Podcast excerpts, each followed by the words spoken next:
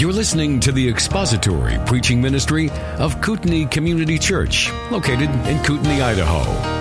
We pray that Christ is exalted and your spirit is blessed by the teaching of God's Word. For more information about Kootenai Church, please visit us online at kootenaichurch.org. So, as we continue to study the book of Daniel, any similarities between that time in history and today are purely coincidental. So ignore them. Not. As we go farther and farther into this book, um, we are going to see more and more how men are too stupid, too wicked to honor the, the Lord Jesus Christ and to lift up God and to look at his edicts and understand them. Rather, we, we, we continue as a nation and as a world to walk the path to perdition. And that's what happened when we see as we get, probably get all the way through, we may get through chapter five, who knows. Uh, miracles have happened in this church. I mean, you know, sometimes we get through an entire book in less than 10 years. so we are on chapter five. And what I would like to do is to start uh, actually, we finished last time in early May in uh, Daniel chapter 5, verse 3 was our last verse. So we're going to read the whole chapter, all of chapter 5, because this will give us local and book context as well. chapter 5, Daniel chapter 5. Belshazzar the king held a great feast for a thousand of his nobles, and he was drinking wine in the presence of the thousand. When Belshazzar tasted the wine, he gave orders to bring the gold and silver vessels, which Nebuchadnezzar, his father, had taken out of the temple, which was in Jerusalem, in order that the king and his nobles, his wives, and his concubines might drink from them. Then they brought the gold vessels that had been taken out of the temple, the house of God, which was in Jerusalem, and the king and his nobles, his wives, and his concubines drank from them. They drank the wine and praised the gods of gold and silver, of bronze, iron, wood, and stone. Suddenly the fingers of a man's hand emerged and began writing opposite the lampstand on the plaster of the wall of the king's palace. And the king saw the back of the hand that did the writing. Then the king's face grew pale, and his thoughts alarmed him, and his hip joints went slack, and his knees began knocking together. The king called aloud to bring in the conjurers, the Chaldeans, and the diviners. The king spoke and said to the wise men of Babylon, any man who can read this inscription and explain its interpretation to me will be clothed with purple and have a necklace of gold around his neck and have authority as the third ruler, as third ruler in the kingdom. Then all the king's wise men came in, but they could not read the inscription or make known its interpretation to the king. Then King Belshazzar was greatly alarmed. His face grew even paler and his nobles were perplexed. The queen entered the banquet hall because of the words of the king and his nobles. The queen spoke and said, O king, live forever. Do not let your thoughts alarm you or your face be pale. There is a man in your kingdom in whom is the spirit, is a spirit of the holy gods. And in the days of your father, illumination, insight, and wisdom like the wisdom of the gods were found in him. And King Nebuchadnezzar, your father, your father the king, appointed him chief of the magicians, conjurers, Chaldeans, and diviners. This was because an extraordinary spirit, knowledge and insight, interpretation and dream of dreams, explanation of enigmas, and solving of difficult problems were found in Daniel, whom the king named Belteshazzar. Let Daniel now be summoned, and he will declare the interpretation. Then Daniel was brought in before the king. The king spoke and said to Daniel, Are you the Daniel who was one of the exiles from Judah, whom my father the king brought from Judah? now I have heard about you, that a spirit of the gods is in you, and that illumination, insight, and extraordinary wisdom have been found in you. Just now the wise men and the conjurers were brought in before me that they might read this inscription and make its interpretation known to me, but they could not declare the interpretation of the message. But I personally have heard about you that you are able to give interpretations and solve difficult problems. Now, if you are able to read the inscription and make its interpretation known to me, you will be clothed with purple and wear a necklace of gold around your neck, and you will have authority as the third ruler in the kingdom. Then Daniel answered and said before the king, keep your gifts for yourself or give your rewards to someone else. However, I will read the inscription to the king and make the interpretation known to him. O king, the most high God granted sovereignty, grandeur, glory, and majesty to Nebuchadnezzar, your father. And because of the grandeur which he bestowed on him, all the peoples, nations, and men of every language feared and trembled before him. Whomever he wished, he killed, and whomever he wished, he spared alive, and whomever he wished, he elevated, and whomever he wished, he humbled. But when his heart was lifted up, and his spirit became so proud that he behaved, er, behaved arrogantly, he was deposed from his royal throne, and his glory was taken from him.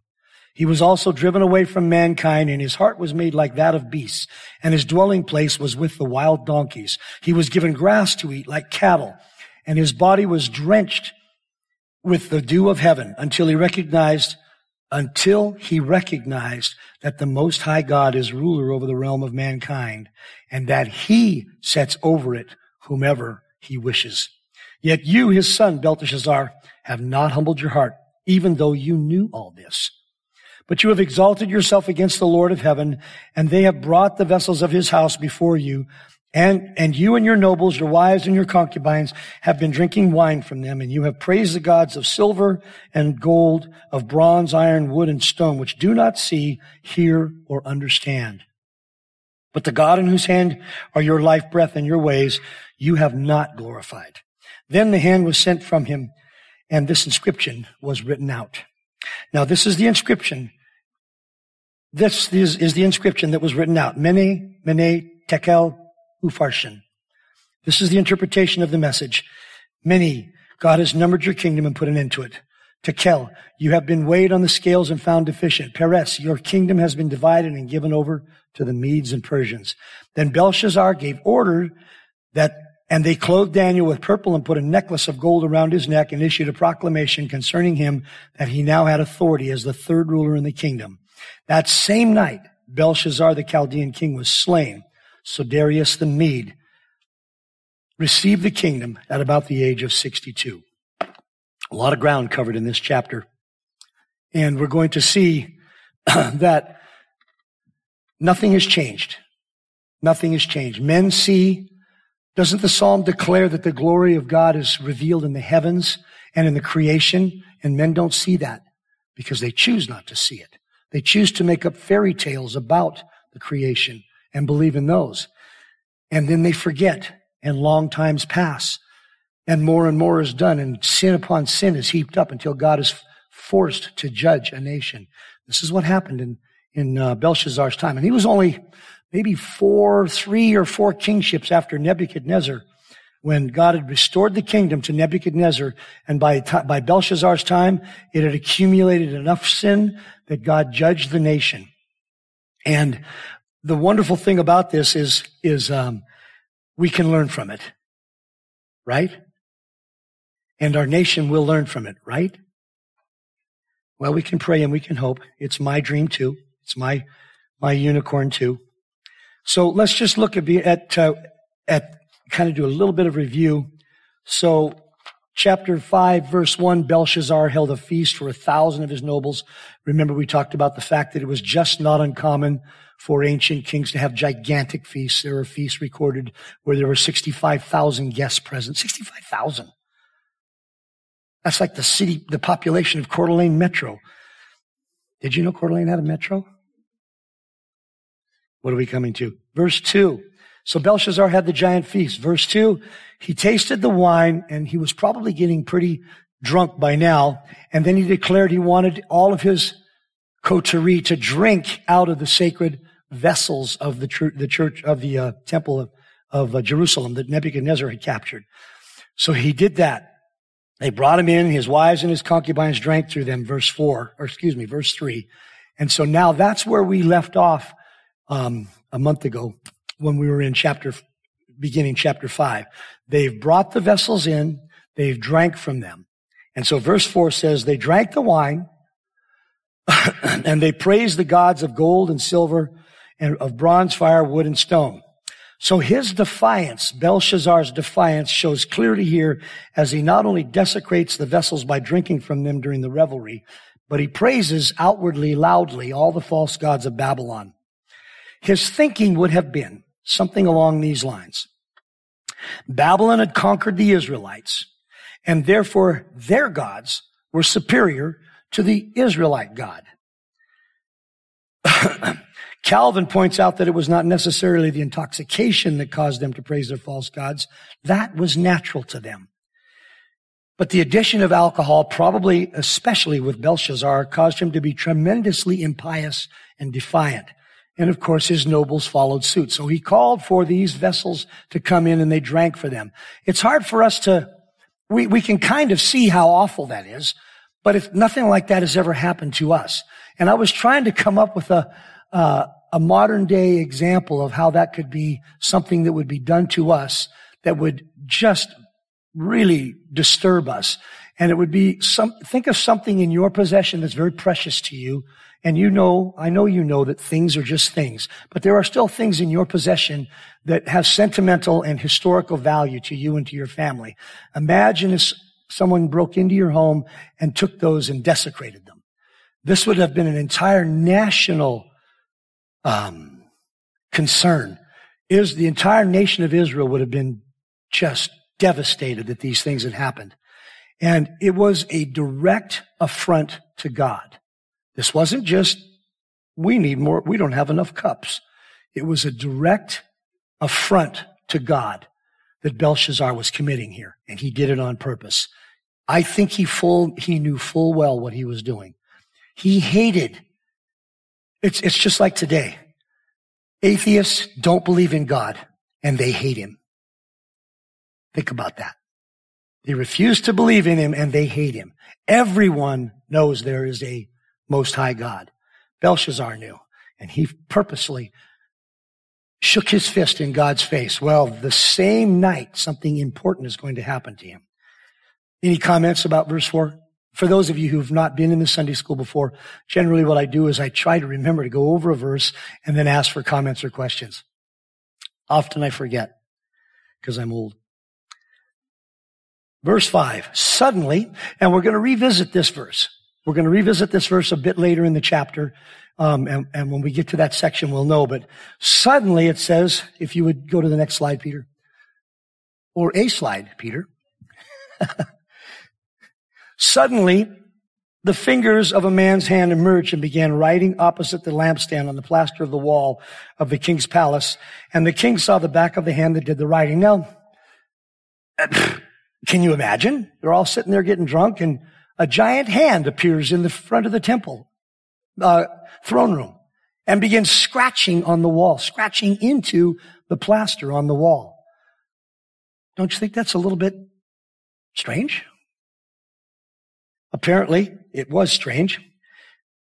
Emerged and began writing opposite the lampstand on the plaster of the wall of the king's palace, and the king saw the back of the hand that did the writing. He saw the backside of the hand.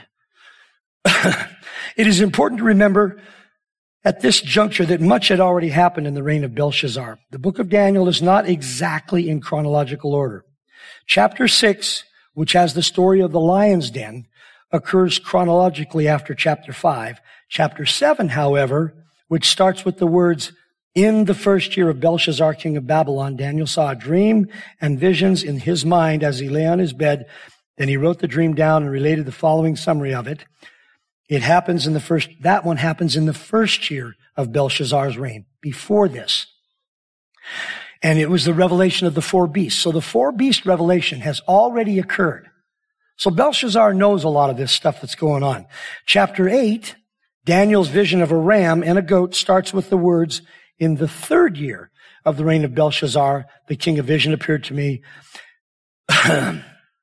Daniel, subsequent to the one which appeared to me previously the four kingdoms, and occurs as noted in the third year of Belshazzar.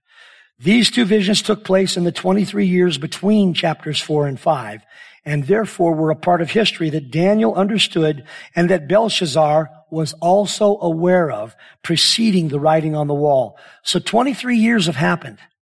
Conquering has been done, and revelations have been given, and Belshazzar is privy to all of these. He knows exactly what he's doing. This wasn't a mistake on his part or an accident or just a dumb thing. He was physically shaking his fist in the face of Jehovah God. Nabonidus assumed the throne in 556 BC. And then it is likely that Belshazzar began his co-regency in about 553 BC, three years later. So, and we'll probably go over this a couple of times, but Nabonidus was out of town all the time. He was down constructing a temple to the moon god, which got him in trouble with all of the other Babylonians who preferred Marduk. And they didn't like his moon, or yeah, Sin, the moon god. And uh, I, I lose track of all these gods. It's so fortunate that there really is only one. Do you know how much trouble we'd have? I mean, I forget what I was supposed to do this afternoon. I have to look it up in my calendar. Which God did I forget? There is one God. Belshazzar has a whole bunch of them. So he began his co-regency in 553. So this puts the events of chapter 7 in 553 and chapter 8 in 550. The Aramaic here, by the way, this Aramaic that has been writing on the wall in, indicates, um, indicates that the fingers did the writing in a moment. It didn't take a whole bunch of time. It was very quickly done. It is translated in the New American Standard as suddenly. The partiers, especially Belshazzar, were stunned. It is likely that he became a bit more sober. now, it's not true that coffee will make you sober, but I think terrifying events can have a sobering effect on even the drunkest person. I, I quit drinking alcohol almost 50 years ago because I was, so I don't know. And I was never much of one in the very beginning before Christ and before Christ entered my life.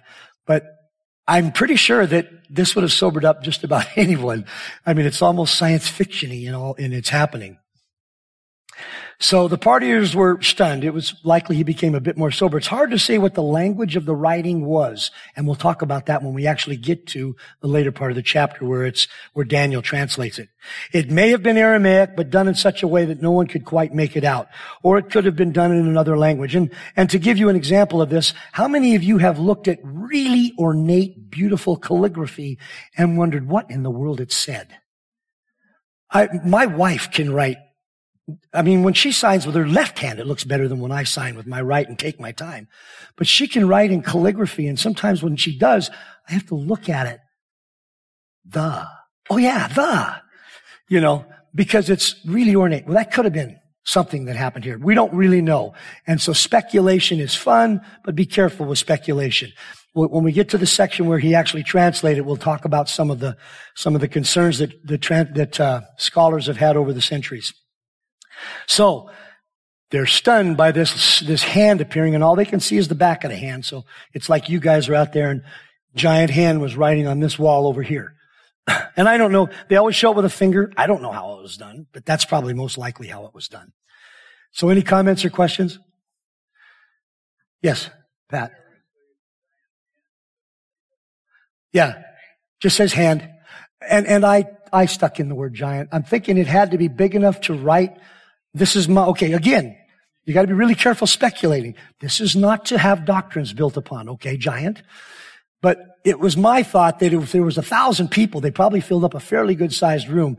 And you see the little writing on the bottom down there, Kootenai Community Church? That's not as easy to read as the bigger writing up there, is it? It was just my thought that the hand had to be big enough. Although God could, you know, he could used a little hand, doesn't matter. That, that's, and good point, Pat. That's not important. The fact is, something wrote on the wall. A hand wrote on the wall. Verse six, then the king's face grew pale, you think? And his thoughts alarmed him and his hip joints went out of slack and his knees began knocking together. I, I, I wonder if this is, I never looked it up, but I wonder if this is where we get that, that story. His knees were knocking together. I have been frightened before and we're, what the reason your knees knock together is because you begin losing the ability to, to stand and your legs are, are vibrating. They're shaking. They're, your muscles are saying, we would like to either get out of here or lay down, you idiot. anyway, his thoughts alarmed him. His hip joints went slack. The word translated pale simply means to alter. His face altered. It went from in your face to terrified. It went from merriment to something different. And the implication is that his face reflected terror. His mind began to race in terror. His fear caused his hip joints to feel weak, or as the Aramaic says, to loosen. His knees began to knock together. These are the classic symptoms of nearly debilitating fear. Belshazzar knew he was in trouble. He may not yet have known what it was for, but I'll bet he had an idea. I think we all, when mom comes into the room and she uses your middle name first, you know the jig is up and you probably know why. Verse seven, the king called to bring in the conjurers, the Chaldeans and the diviners. The king spoke and said to the wise men of Babylon, any man who can read this inscription and explain its interpretation to me shall be clothed with purple. That's kingly vestments and have a necklace of gold very clearly a, an, uh, an imputation of, of value, a necklace of gold around his neck, and he will have authority as the third ruler in the kingdom. We'll talk about that. Amid the raucous noises of the re- revelers, Belshazzar began to shout.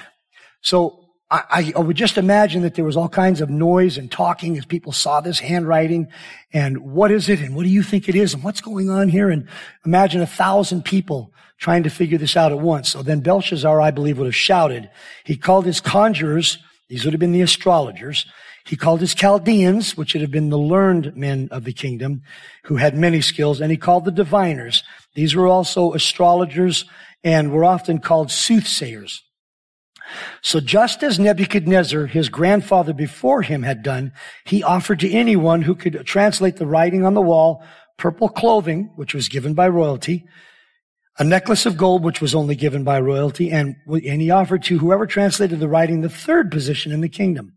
Now that's noteworthy because it also speaks to the co-regency that he had there that was lost in history for a time and that many false translators, false scholars mocked in the book of Daniel. Well, he wasn't even king. We know he wasn't king. His name's not even mentioned until we had the, the Babylonian Chronicles.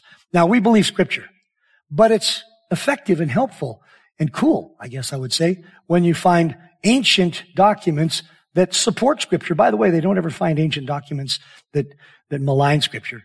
They gener- they're always something that supports what scripture has said. So this, the Babylonian Chronicles is where we, we discovered the co-regency of Belshazzar. So that's why he could only give him the third position. Nabonidus was king. Belshazzar was co-king, number two. And we can give you the third position. so that's why he offered that to whoever could translate this. Any questions about that? Comments? Verse 8. Then all the king's wise men came in, but they could not read the inscription. So they couldn't read it. Not only, and, and, or make known its interpretation to the king. So if it was in Aramaic, there are a number of reasons that could have happened. God could have, could have hidden it from their eyes or it could have been in an inscription type that they didn't, weren't familiar with. But whatever the effect was, God was setting this up for Daniel to translate it. They couldn't read it. There are quite a few different conclusions. Some believe that the inscription was written in an unknown, language, while others believe it was most likely written in one of the languages that Babylon used, but the translation was hidden. In any event, when Daniel finally came in, he is able to both read it and translate it. Of course, the understanding was given to him by Jehovah, but the words he speaks are in fact Aramaic words. So when we get to that section in, in this chapter where Daniel translates this verse, translates this saying, he will speak in Aramaic terms. That's what is recorded in the book of Daniel. Verse 9. Then King Belshazzar was greatly alarmed. His face grew even paler and his nobles were perplexed because they couldn't read it. They couldn't understand it. At this point, the action of the handwriting on the wall and not the words themselves was what most concerned Belshazzar. He couldn't read it, but he knew it probably wasn't good. It probably wasn't a menu. It probably wasn't a proverb of encouragement. He knew something bad had happened. He didn't know what the words meant, yet it must have been his conscience causing the alarm. It is notable that he did not threaten to kill the wise men when they were unable to translate the inscription. Remember all the previous, well, we didn't study all the previous, but Nebuchadnezzar, if you couldn't do what he wanted, well, furnace, lions, you're done. They would just kill him. He didn't do that. He didn't threaten them. He was so terrified that the only thing he could think of was to find out what the words meant. For, for him, if it was obvious to him that this whole scenario was meant to communicate something ominous to him. I think that's the human mind. We just automatically assume it's negative. Well, in this case, he was very right. Any questions or comments about verse 9? Verse 10. Then the queen, the queen entered the banquet hall because of the words of the king and his nobles. The queen spoke and said, O king, live forever. Do not let your thoughts alarm you or your face be pale. Most likely, it was the pandemonium in the throne room which alerted the king to the problem the queen to the problem. She was most likely not Belshazzar's wife. Verse 2 indicates that all his wives were present and drinking with him. More than likely, this was the queen mother, a woman who had great influence and power in the court. She may have even been a surviving wife of Nebuchadnezzar. As an older woman of influence, she would likely not have been present at the banquet for many reasons, but now she comes into the room and she basically tells her son, get a hold of yourself. You chicken and stop panicking. This is typical advice from mothers spanning the millennia. Is it not? And it's good advice. My mother, I can remember, get back in there with those cows, you chicken. Yeah, they're not trying to kill you, mom. Verse 11, there is a man in your kingdom in whom is a spirit of the holy gods. And in the days of your father, illumination, insight, and wisdom, like the wisdom of the gods, were found in him. And, and King Nebuchadnezzar, your father, your father the king, she's reminding him twice, appointed him chief of the magicians, conjurers, Chaldeans, and diviners. The queen mother here repeats most likely what she had been here, what she had heard during Nebuchadnezzar's reign. Calvin points out in his commentary, it is not unusual for pagans to ascribe anything they don't understand to deities of some sort.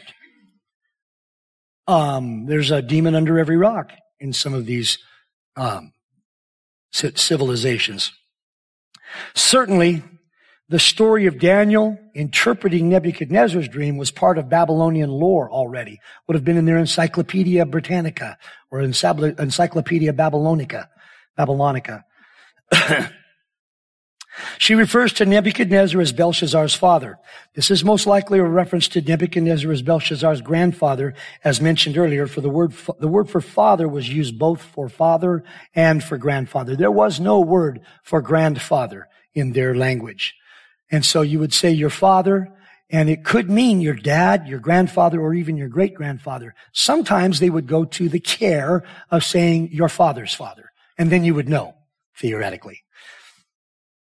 Daniel would be about 80 years old right now, and he was probably in semi-retirement for one reason or another. Belshazzar may not have appointed him to any position.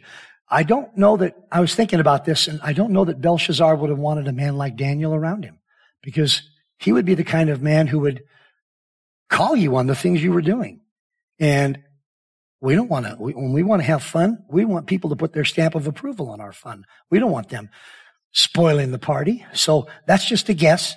Again, that's just a guess. That's one reason it might have been. The queen urges Belshazzar to call upon Daniel for help in the situation. She remembers what he was, he, Daniel was able to do with Nebuchadnezzar, and she remembers the outcome. And I believe Neb- Belshazzar remembers too. He was probably an early teen when that happened to Nebuchadnezzar. So I'm thinking we've got, well, these aren't early teens, but there's a couple of teens back here. I'll bet in 60, 40 years, they'll remember stuff that happened today, how their grandfather was teaching Sunday school and made dumb jokes. their father's father. Yeah. There, there we go. So the queen urges him to call upon Daniel for help. So, and then she says, this was because, here's her, fi- her finishing verse 11. This was because, here's why I want you to call on Daniel. Because an extraordinary spirit knowledge and insight, interpretation of dreams, explanation of enigmas, and solving of addiction of difficult problems were found in this Daniel, whom the king named Belteshazzar. Just in case you don't remember who I'm talking about, Belshazzar. Let Daniel now be summoned, and he will declare the interpretation. She had no doubt. She had complete confidence that he would be able to, to declare the interpretation. So the queen's description of Daniel leaves little doubt that Belshazzar was not familiar with him. Or to re- reword that, confirms that Belshazzar was familiar with Daniel. She gives both of Daniel's names and she reminds him of the history that Daniel had with his grandfather. She reminds him of the great insight that Daniel had in, situ- in bad situations and in other, there were probably many other situations that are not recorded. Remember in the end of the book of John, it says that if everything that Jesus had been done, had done, had been recorded, the books would just, there'd be a lot of books. Same thing. If everything that has been done in someone in here who's 50 years old, everything you did and the backstory and the explanation and the dialogue and the, and the details were written in books, that'd be a lot of books, wouldn't it? None of us has really led a very boring life if it was all written out. Think about that. So same thing here. There's a lot of history here. She reminds him of the great insight that Daniel had in situations where Nebuchadnezzar required Daniel's help, specifically this particular one. She makes it clear to Belshazzar that Daniel is superior to all of the so-called wise men that he has in his court. And that would have been no small thing to say. And I'm thinking all those wise men were in that court going, yeah, bring Daniel. Yeah, bring Daniel. we know what kings usually do when we can't do what they want. And so far, he has forgotten about that. He's not going to kill us. We're going to live. Call Daniel. Verse 13. Then Daniel was brought in before the king. The king spoke and said to Daniel, I'm still trying to figure this one out. Are you the Daniel who was one of the exiles from Judah, whom my father the king brought from Judah? I think he just wanted to make sure that he was talking to the guy. It is clear in this verse that Belshazzar knew more than was provided to him by his mother. He knew, for example, that example that Daniel was one of the exiles taken by Nebuchadnezzar approximately 70 years earlier, and he knew that Daniel was a Jew. Verse 14, I, now I have heard about you that a spirit of the gods is in you and that illumination, insight, and extraordinary wisdom have been found in you. It's hard to say whether this, his statement here reflects the fact that he knew previously about Daniel's brilliance or if he discovered it when his mother described it, when his mother described Daniel. The general consensus is that Belshazzar knew all these things because he was brought up in the court of Nebuchadnezzar and he would have been privy to the stories. It's likely that Daniel was demoted by Belshazzar himself or one of the previous administrations since Nebuchadnezzar. It's also possible that he had just gone into retirement. Belshazzar's alcohol-induced stupor probably prevented him from being able to think clearly about how to deal with the emergency at hand. So, and that's another providential occurrence that God uh, had her call in Daniel, had his mother call in Daniel. Any questions, comments? Verse 15. Just now, the wise men and the conjurers were brought in before me, he's saying to Daniel, that they might read this inscription and make its interpretation known to me, but they could not declare the interpretation of the message. So Belshazzar explains to Daniel the reason for bringing him into the room. There is another crisis in Babylon and the resources of the kingdom were not up to handling it. So they had to call a man of God. These wise men, identical to those in Nebuchadnezzar's court, were unable to deal with a message from the true God. Do you know we have a message from the true God? As an aside here. Right here. We have a message from the true God. We don't need signs and wonders. We have the words of God. Back into Daniel. But I personally, oh, where was I? So then you, you do that and you get lost. You see what happens?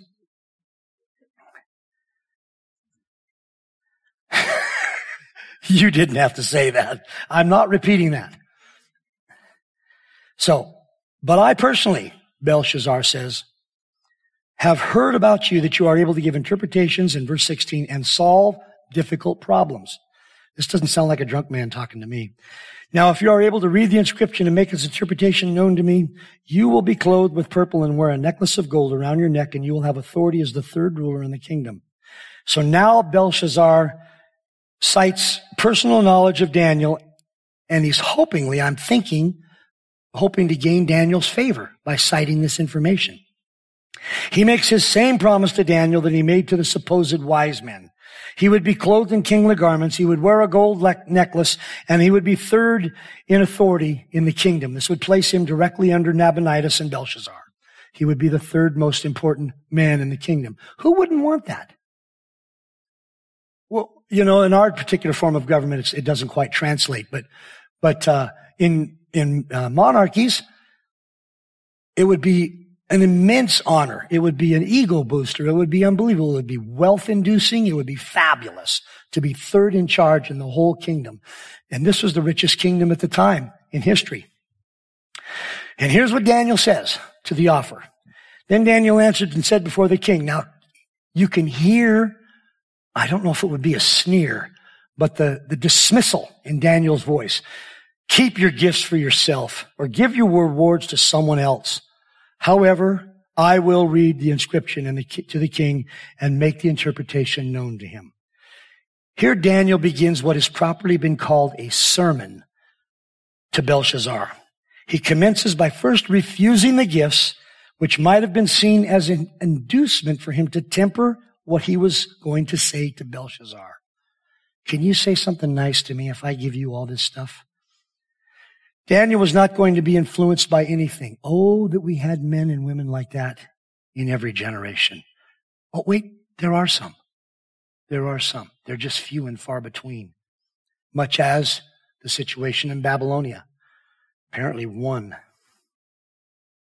Daniel was not going to be influenced by anything. He was going to give Belshazzar the harsh truth. Not that Daniel was a friend of Belshazzar, but here he lives out Proverbs 27, 6. Faithful are the wounds of a friend, but deceitful are the kisses of an enemy. We need to be the kind of people who will tell our friends the truth they need to hear. Now, we don't have to say it in a way that slays them. We can temper how we say it. We can say it in kind words, but we need to be willing to tell the truth in every situation. Daniel knew what Babylonian kings did to people that offended them. He knew that. He'd been in this kingdom for 80 years. Well, no, 60, 67, 65, 66, 67 years, somewhere in there. so he knew. But he was going to give the truth to Belshazzar. He states plainly that he will read the inscription that the other wise men were unable to read, and he will give the correct, the proper, the important interpretation to Belshazzar. So verse 18, O king, the mo- here's where the sermon starts. O king, the most high God granted sovereignty, grandeur, glory, and majesty to Nebuchadnezzar your father. So he starts out first with reminding Belshazzar where the power comes from. You didn't do this yourself. This was granted to you by Jehovah. Appealing to, in this pagan society to the true God, Daniel continues his sermon. He reminds Belshazzar that it was Jehovah that granted Nebuchadnezzar his sovereignty, his grandeur, his glory, and his majesty. All things that are supposedly the province of a king. This is a pointed reminder to Belshazzar that everything his grandfather had was given to him by the Most High God, not by his pagan deities, the numerous pagan deities of the day. Verse 19. Because of the grandeur which he bestowed on him, all the peoples, nations, and men of every language feared and trembled before him. Whomever he wished, he killed. And whomever he wished, he spared alive. And whomever he wished, he elevated. And whomever he wished, he humbled. Nebuchadnezzar's power Unlike Belshazzar's power, remember, he's second in the kingdom. He doesn't have complete power. He's not even the vice president. It's kind of like the vice president, something like the vice president. Unlike Belshazzar, Nebuchadnezzar's power was complete. He had control over everyone in his kingdom and every life dependent upon his goodwill. By the way, that's not a good form of government to live under. Any questions about that? It's, it's a dictatorship. Yep uh, and what could be considered a tyrannical, harsh dictatorship, especially Babylonians. Belshazzar, as second in power, did not enjoy that kind of sovereignty. This may or may not have been a subtle reminder from Daniel that Belshazzar was impotent compared to both Nebuchadnezzar and to God. Your power, you're not that powerful, dude. It could have been. I'm, speculating here. Verse 20, speaking again, Daniel continues his sermon, and then I'll ask, a few minutes here, I'll ask if there's any questions. but when his heart was lifted up and his spirit became so proud that he behaved arrogantly, he was deposed from his royal throne and his glory was taken from him. These are all words of direct action upon someone by someone else. Someone deposed Nebuchadnezzar. Someone took his power. he reminds Belshazzar that pride brings a fall. How often? Most of the time? Every time. We don't know how long that will take. We're not in the position of knowing the future, but we do know what the scripture says. Pride brings a fall. Pride goes before a fall. Daniel continues his narrative and reminds him that pride brings a fall. All of the power that Nebuchadnezzar had attained could not prevent God from taking away that power when he would not be humble, when he would not recognize God's hand in his life. This was in fact the position Belshazzar was in that very night. He had lifted himself up and magnified Babylon and the gods of gold and stone and silver and stone and bronze and all those other fake deities. he had done that while the conquering armies were right outside the gates. Right outside, well, I don't have the picture up there, but right outside those gates was a gigantic army that had already subdued the entire countryside around the city of Babylon. The provinces of Babylon had already been subdued. The counties around Bonner County had already fallen. All of them. Even Boundary County. And one county actually would even be worse than that. Everything around Sandpoint was taken. Everything. It was occupied by a foreign army who had a habit of killing captives and making sport with them. And only in this city was there apparent freedom. It was, it, it was, he, they had desecrated the temple element implements and in his arrogant show of God-hating power, pride had caused Nebuchadnezzar's fall. And here Daniel is implicating to him that pride was precipitating his fall. Verse 21, he was also driven away from mankind, and his heart was made like that of beasts, and his dwelling place was with the wild donkeys. He was given grass to eat like cattle, and his body was drenched with the dew of heaven until he recognized, until he recognized that the Most High God is ruler over the realm of mankind, and that he sets over it whomever he wish.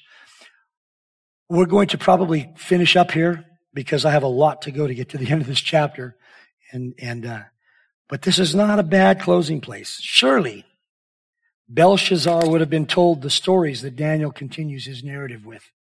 The history was necessary in order for Daniel to set up his translation of the writing on the wall. And we will see that. All of this history about pride, about ignorance, about arrogance, about hatred of the true God was used as a, a backdrop for when Daniel gets to the point where he will translate. I'm sure Daniel had already looked up at the wall and went, Oh yeah, this guy's history. So he knew, uh, this is, again, this is speculation. He knew what the words meant, I think, already. And so he's giving this backdrop to the king. he was, he needed to be made to understand that his heart was just like Nebuchadnezzar's before his fall in that he had not repented of his wickedness, but had become arrogant, irresponsible, and thoroughly degenerate. And what does that say for us today? What do you think would have happened here if Belshazzar had repented? I don't know. But the potential for Jehovah to have restored him, do you think God could stop those conquering armies out there? Maybe. No, not maybe. Of course he could. He could have slain them with a lightning bolt. I don't know. You, can make up all kinds of scenarios here, and I don't want to do that. We know what happens, those of you who have read the book of Daniel and those of, I'm sure probably everybody in here has. But the fact is, when one repents, what happened when you repented? All of your previous Belshazzarian deeds were swept away. And the righteousness of Jesus Christ was given to you. Belshazzar could have repented. He didn't. He doesn't. He does keep his word to Daniel. We will see that. But this is, to me, as I've studied through this section of Daniel, it's, it's a, a mirror to our civilization today, what is going on today. We don't necessarily have their kind of pagan deities. We have our own kind of pagan deities, whether they be scientists or abortionists or Supreme Court robed justices. We all worship some kind of deity. And Belshazzar is being told that there is only one true God, and you have affronted him, and you have purposely affronted him tonight by desecrating his implements. I think Belshazzar could have repented, but he didn't. The sovereignty of God determined that he would not repent here. This is a message to all of us, to anyone who has not trusted Christ. Repentance can come at any time. And repentance, it may not, it won't fix the misdeeds of the past, but it will remove the sin that keeps you from entering heaven. Before I close, are there any comments or questions about this section? We'll, we'll, we'll next time we're together, we'll take up at uh, verse 22, where Daniel says, "Yet." You might read this section. Yet you, his son Belshazzar, have not humbled your heart, even though you knew all this. And the people of today, they know. God has put it in their hearts. They know the heavens declare the glory of God. Repentance can change everything. Thank you for listening to the latest podcast from Kootenai Church. If you'd like to learn more about Kootenai Church or to donate to our church ministry, you can do so online by visiting kootenaichurch.org. We hope you enjoyed this podcast and pray you'll join us again next time. Once again, thank you for listening.